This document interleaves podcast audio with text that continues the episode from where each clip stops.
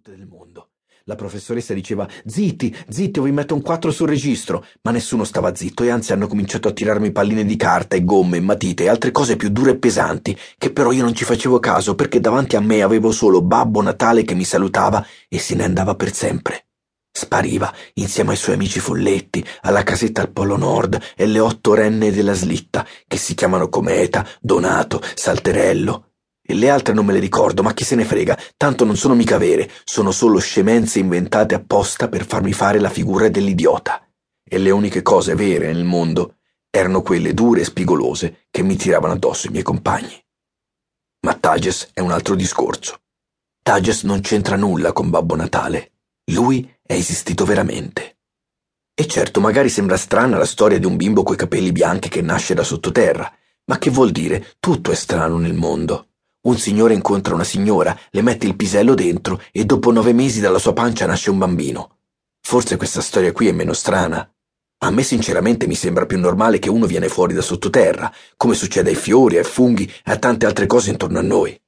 E se invece uno dice che è impossibile la cosa di un bambino coi capelli tutti bianchi, allora vuol dire che non esisto nemmeno io, che sono nata proprio così.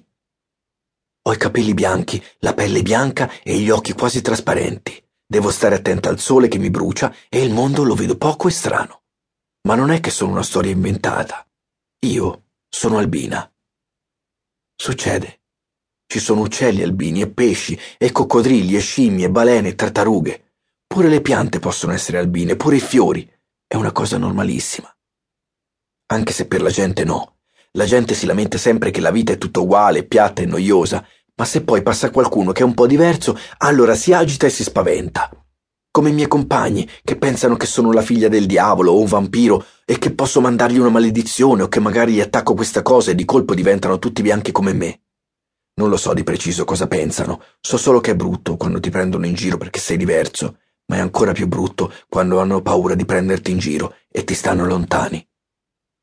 Insomma, tutto questo discorso per dire che nella storia di Tages non c'è niente di strano. Tages era solo un ragazzo albino che un giorno è arrivato e ha cominciato a parlare con gli Etruschi. Ciao gente, sono venuto per insegnarvi a leggere il vostro destino, dice. E sono sicura che tutti lo guardano, si guardano, uno alza la mano. Scusa Tages, ma perché hai i capelli bianchi? E Tages ci resta male, si dà un pugno da solo sulla gamba. Ma porca puttana, io vengo fino qui per parlarvi del vostro destino e voi pensate ai miei capelli. Eh, sì, perché sono strani. Non sono strani per niente. Eh, e invece sì, sono bianchi, cioè se eri vecchio non erano strani, però così sì. Tages scuote la testa e non risponde, ma per fortuna ci pensa una signora lì in mezzo. Aspettate un attimo, ragazzi, siete ingiusti. Secondo me Tages non è strano, è solo un nano, un nano vecchio che sembra un bambino, vero? No, non sono un nano e non sono vecchio, sono nato coi capelli bianchi, è un problema. No, no, ci mancherebbe. Però insomma, ecco, è molto strano. Tages abbassa gli occhi, guarda il buco nel campo da dove è uscito. Che popolo di stronzi! Io quasi quasi me ne torno sottoterra e non vi insegno nulla. Era meglio se andavo dagli egiziani o dai babilonesi. Però ormai sono qua e allora basta scemenze, state zitti, che non abbiamo molto tempo. Cioè, io sì perché sono immortale, ma voi no, quindi ascoltatemi bene. Tages respira forte, poi parte a spiegare.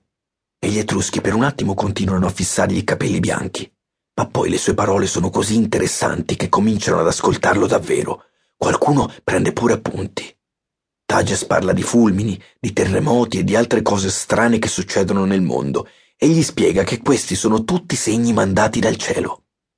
Parla del volo degli uccelli, di statue che prendono fuoco e di pecore che nascono senza zampe. E più va avanti e più si capisce che la sa lunghissima. E forse è proprio per questo che ha i capelli bianchi, perché è un bambino ma è saggio come un vecchio. Però un vecchio di quelli in forma, che ci stanno con la testa. Non come mio nonno Rolando, che pensava di essere un soldato americano di nome John. Io e mio fratello Luca gli chiedevamo come mai, se era americano, non sapeva parlare la sua lingua, e lui diceva che gli era scoppiata una bomba vicino e c'era rimasto sotto shock. Anzi, non riusciva nemmeno a dire quella parola, shock, e diceva sock. E ogni sera io e il mio fratellone stavamo a sentire la solita storia del giorno che si era ritrovato solo contro tutto l'esercito tedesco e scappava a piedi da un aereo nemico che